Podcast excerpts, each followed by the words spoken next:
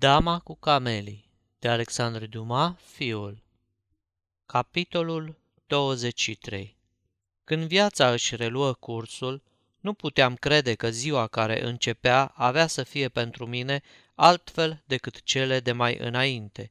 Erau clipe în care îmi închipuiam că o împrejurare oarecare, pe care nu mi-o aminteam, mă făcuse să-mi petrec noaptea departe de Margherit, dar, dacă m-aș înapoia la Bugival, aș găsi-o neliniștită, așa cum fusesem și eu neliniștit, întrebându-mă ce anume mă reținuse atâta vreme departe de ea. Când te-ai deprins în viață cu un obicei, așa cum mă deprinsesem eu cu această dragoste, îți pare cu neputință să renunți la el, fără să sfărâmi în același timp toate celelalte resorturi ale vieții. Eram silit, așadar, să recitesc din când în când scrisoarea Margheritei, ca să mă conving de-a binelea că nu visasem. Trupul meu, cedând sub lovitura morală, era incapabil să facă cea mai mică mișcare. Zbuciumul, marșul nocturn, vestea primită în zori mă epuizaseră. Tatăl meu profită de faptul că eram zdrobit sufletește și slăit fizicește și îmi ceru să-i promit formal că am să plec cu el. I-am făgăduit tot ce a vrut. Eram incapabil să susțin vreo discuție și aveam nevoie, după tot ce se întâmplase, de o afecțiune reală care să mă ajute să trăiesc. Eram foarte bucuros că tatăl meu se străduia să mă consoleze în nenorocire. Tot ceea ce mi-amintesc este că în acea zi, cam pe la cinci, m-am urcat alături de el într-o diligență. Fără să-mi spună nimic, dăduse dispoziții să mi se pregătească cuferele și să fie legate la spatele diligenței alături de ale sale. Mi-am dat seama de ce se întâmplă cu mine doar când am văzut dispărând orașul și când singurătatea drumului îmi reaminti de golul din inimă. Atunci mă podidiră din nou lacrimile. Tata, înțelegând că vorbele chiar venite de la el n-ar fi putut să mă consoleze, mă lăsă să plâng fără să-mi spună un cuvânt, mulțumindu-se să-mi strângă uneori mâna ca pentru a-mi reaminti că aveam alături un prieten. Noaptea am închis ochii doar câteva clipe. Am visat-o pe Margherit. M-am trezit deodată, speriat, neînțelegând pentru ce mă găseam într-o diligență. Apoi mi-am amintit și, trist, mi-am lăsat capul să-mi cadă pe piept. Nu îndrăzneam să vorbesc cu tata de teamă să nu-l aud spunându-mi. Vezi câtă dreptate aveam când nu mă încredeam în dragostea acestei femei? Dar el n-a abuzat de acest succes, așa că iată-ne sosiți în orașul G. Fără să-mi fi spus altceva decât cuvinte cu totul străine de întâmplarea care mă determinase să plec, în clipa în care mi-am îmbrățișat sora, mi-au venit în minte cuvintele din scrisoarea Margheritei privitoare la ea, dar am înțeles îndată că, oricât de bună ar fi sora mea cu mine, nu mă va putea face să-mi uit iubita. Când tocmai se deschisese sezonul de vânătoare, tatăl meu se gândi că așa ceva ar putea să mă distreze. Început deci să organizeze partide de vânătoare împreună cu vecinii și prietenii. Luam parte la ele fără silă, dar și fără entuziasm, cu acea apatie care, de la plecare, îmi caracteriza toate acțiunile. Vânam cu gonaci, mi se desemna un loc, puneam pușca descărcată alături de mine și visam.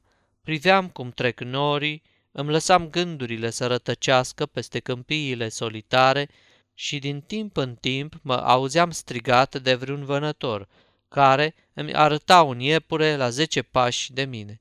Niciunul din aceste amănunte nu-i scăpară tatălui meu, care nu se lăsa înșelat de calmul meu exterior. Înțelegea bine că, oricât de abătut aș fi fost, inima mea avea să aibă într-o zi o răbufnire teribilă, poate chiar primejdioasă. De aceea, ferindu-se să pară că mă consolează, făcea tot ce stătea în putință ca să mă distreze. Sora mea, firește, nu știa nimic din cele întâmplate și nu-și putea explica de ce eu, așa de vesel altădată, devenisem deodată atât de dus pe gânduri și de trist. Uneori, cufundat în mâhnirea mea, eram surprins de privirea îngrijorată a tatii, îi luam atunci mâna între mea ca pentru a-i cere discret iertare de tot răul pe care îl făceam, fără voie. S-a scurs astfel o lună de zile, dar după această lună n-am mai putut să îndur să fiu departe de Margherit. Amintirea ei mă urmărea fără încetare. O iubisem prea mult și o mai iubeam încă nebunește pe această femeie pentru ca să-mi poată deveni deodată indiferentă. Trebuia sau să o iubesc sau să o urăsc. Trebuia mai ales, indiferent ce sentimente aș fi nutrit pentru ea, să o văd și asta numai decât. Această dorință, odată încolțită în minte, mi se fixă cu toată puterea asupra voinței, care, în cele din urmă, reapăru în trupul meu de multă vreme inert. Simțeam nevoia să o văd pe Margherit nu în viitor, nu peste o lună, nu peste o săptămână, ci chiar a doua zi, așa că m-am dus la tatăl meu să-l anunț că plec la Paris după niște treburi, dar că aveam să mă întorc repede înapoi. Fără îndoială că a ghicit motivul pentru care plecam, deoarece a stăruit multă vreme să rămân. Văzându-mă însă în ce stare de surescitare mă aflam, și-a dat seama că nesatisfacerea acestei dorințe ar putea să aibă pentru mine urmări fatale, așa încât m-a îmbrățișat și m-a rugat, aproape cu lacrimi în ochi, să mă întorc cât mai neîntârziat. N-am închis ochii până la Paris. Ce aveam să fac odată ajuns acolo? Nu știam, dar mai înainte de orice trebuia să mă interesez de Margherit. M-am dus acasă să-mi schimb hainele și cum era un timp foarte frumos și încă destul de devreme, am pornit spre Champs-Élysées. După vreo jumătate de oră am zărit, de departe, trăsura Margheritei între Rond și Place de Concord. Își răscumpărase caii, trăsura era la fel ca odinioară, însă Margherit nu se afla înăuntru. Aruncându-mi ochii în jur, o văzui pe Margherit plimbându-se pe jos, însoțită de o femeie pe care nu o văzusem niciodată. Trecând pe lângă mine, a devenit albă la față și un surâs nervos i-a crispat buzele. Cât despre mine, inima îmi bătea cu putere, gata să-mi spargă pieptul. Dar am reușit să-mi iau o expresie nepăsătoare și am salutat-o cu răceală pe fosta mea amantă, care se îndrepta imediat spre trăsură, unde se urcă împreună cu prietena ei. O cunoșteam bine pe Margherit. Întâlnirea neașteptată cu mine, de bună seamă, că o tulburase profund. Fără îndoială că aflase de plecarea mea, care o liniștise asupra urmărilor rupturii dintre noi, dar văzând că m-am reîntors și găsindu-se față în față cu mine, palid cum eram, înțelesese că reîntoarcerea mea avea un scop, întrebându-se desigur ce putea să urmeze. Dacă aș fi regăsit-o pe Margherit nenorocită, dacă, spre a mă răzbuna pe ea, i-aș fi putut sări în ajutor, poate că aș fi iertat-o și cu siguranță că nu m-aș mai fi gândit să-i fac vreun rău. Dar o vedeam fericită, cel puțin în aparență, un altul îi oferise acum luxul pe care eu nu pusesem în stare să îl asigur, ruptura noastră, pornită de la ea, îmbrăca prin urmare caracterul celui mai josnic interes. Eram umilit în amorul meu propriu, cât și în dragostea mea. Trebuia neapărat să-mi plătească pentru tot ceea ce suferisem. Faptele acestei femei nu mă puteau lăsa nepăsător.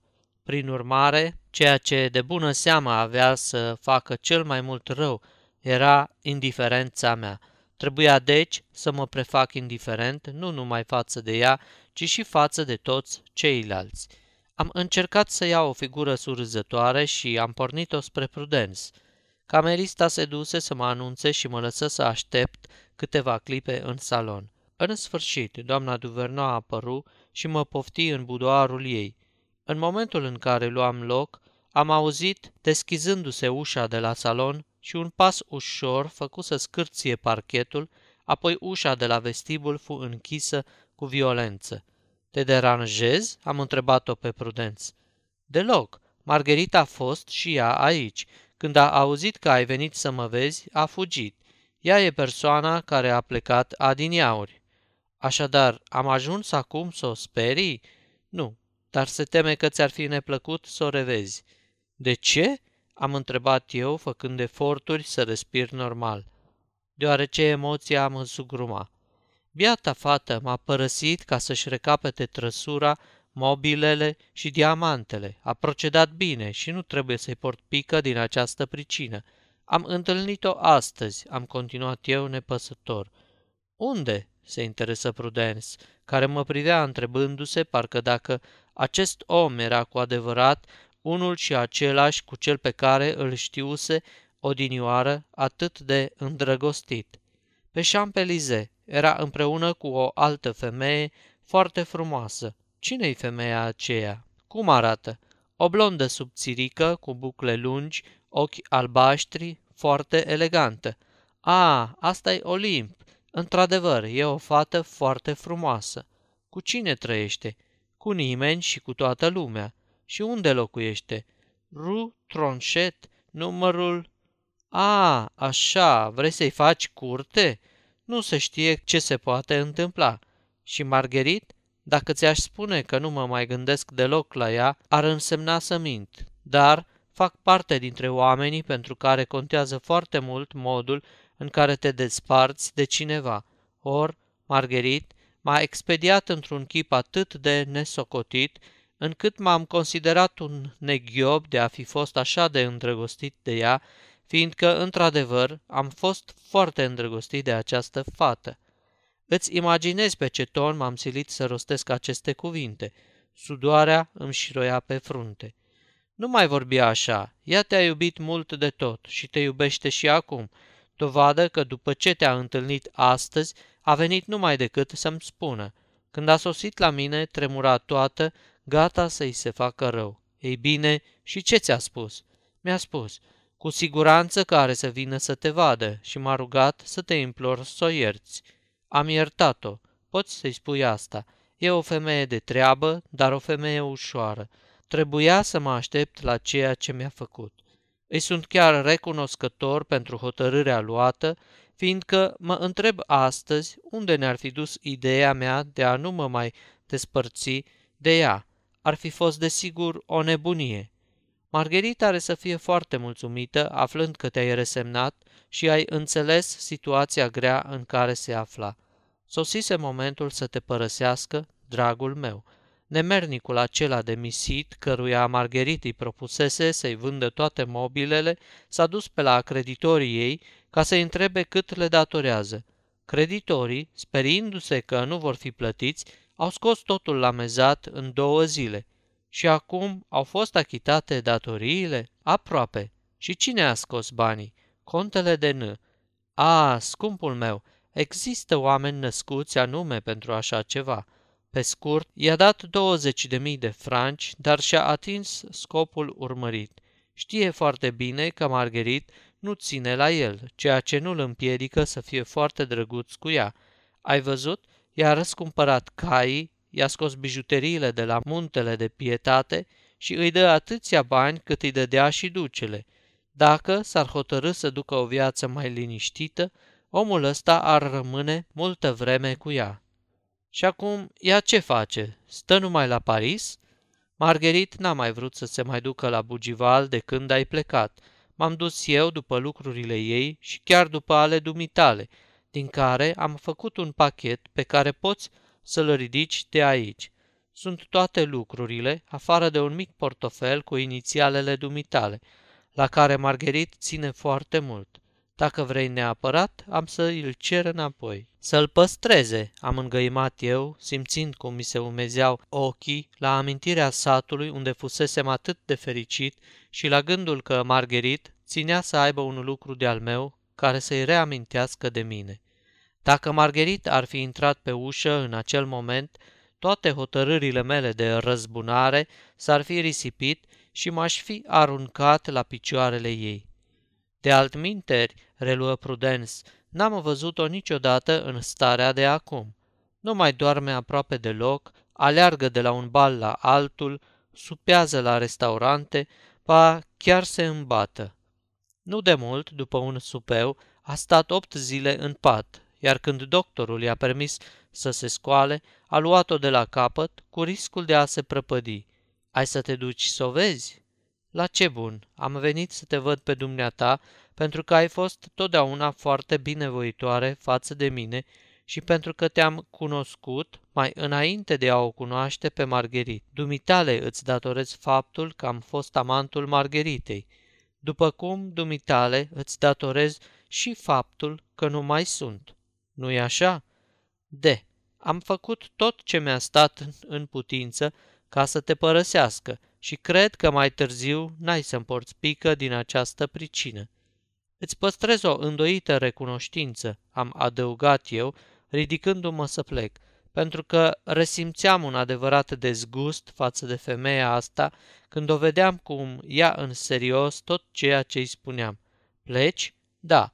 Aflasem destul. Când te mai văd? În curând. La revedere.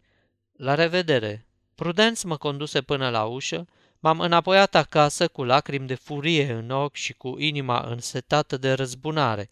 Așadar, Margherit era indiscutabil o stricată, la fel ca celelalte. Așadar, cu toată dragostea profundă pe care o avea pentru mine, nu reușise să-și învingă dorința de a-și relua viața de orgii, nu putuse lupta împotriva nevoii de a avea o trăsură și de a se destrăbăla. Toate acestea mi le spuneam în chinul insomniilor, căci dacă aș fi judecat cu răceala pe care o afectam, aș fi înțeles că existența aceasta zgomotoasă a Margheritei era de fapt un mijloc de a-și înnăbuși gândurile ce o obsedau, amintirile pe care nu și le putea goni din minte. Din nefericire, o răutate pătimașă pusese stăpânire pe mine și nu mă mai preocupa decât mijlocul de a-i produce cât mai multă suferință. O, cât sunt de mici și de josnici bărbații când le este rănită vreuna din meschinele lor pasiuni. Această Olimp cu care o văzusem, dacă nu era chiar prietenă Margheritei, era în orice caz cunoștința cu care se vedea cel mai des după ce se reîntorsese la Paris. Ea urma să dea un bal și, cum presupuneam că Margherit avea să vină și ea, m-am străduit să obțin o invitație și am izbutit. Când am sosit, copleșit de dureroasele mele emoții, balul era întoi. Se dansa, se vorbea tare, aproape că se striga. În timpul unui cadril am zărit-o pe Margherit dansând cu contele de N, care, foarte mândru de a se arăta alături de ea, părea că spune lumii întregi, această femeie îmi aparține. M-am dus și m-am rezemat de cămin chiar în fața Margheritei și am început să o privesc cum dansează. De-abia m-a zărit și s-a și tulburat. M-am uitat la ea și am salutat-o distrat, cu privirea și cu un gest al mâinii.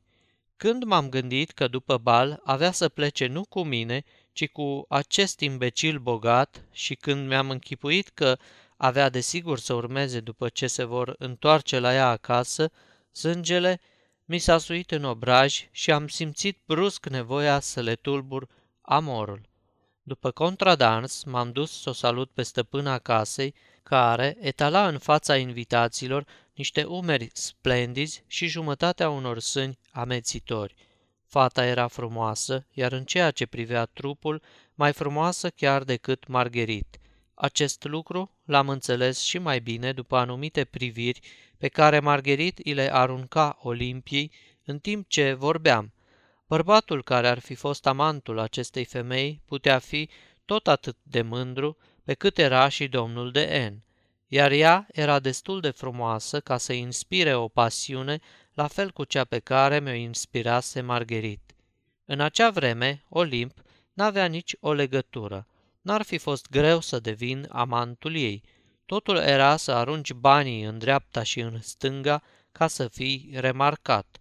Hotărârea mea fu luată. Femeia aceasta avea să-mi fie amantă. Am început să-mi joc rolul de adorator dansând cu Olimp. O jumătate de oră mai târziu, Margherit, palidă ca o moartă, își punea blana și părăsea balul. Sfârșitul capitolului 23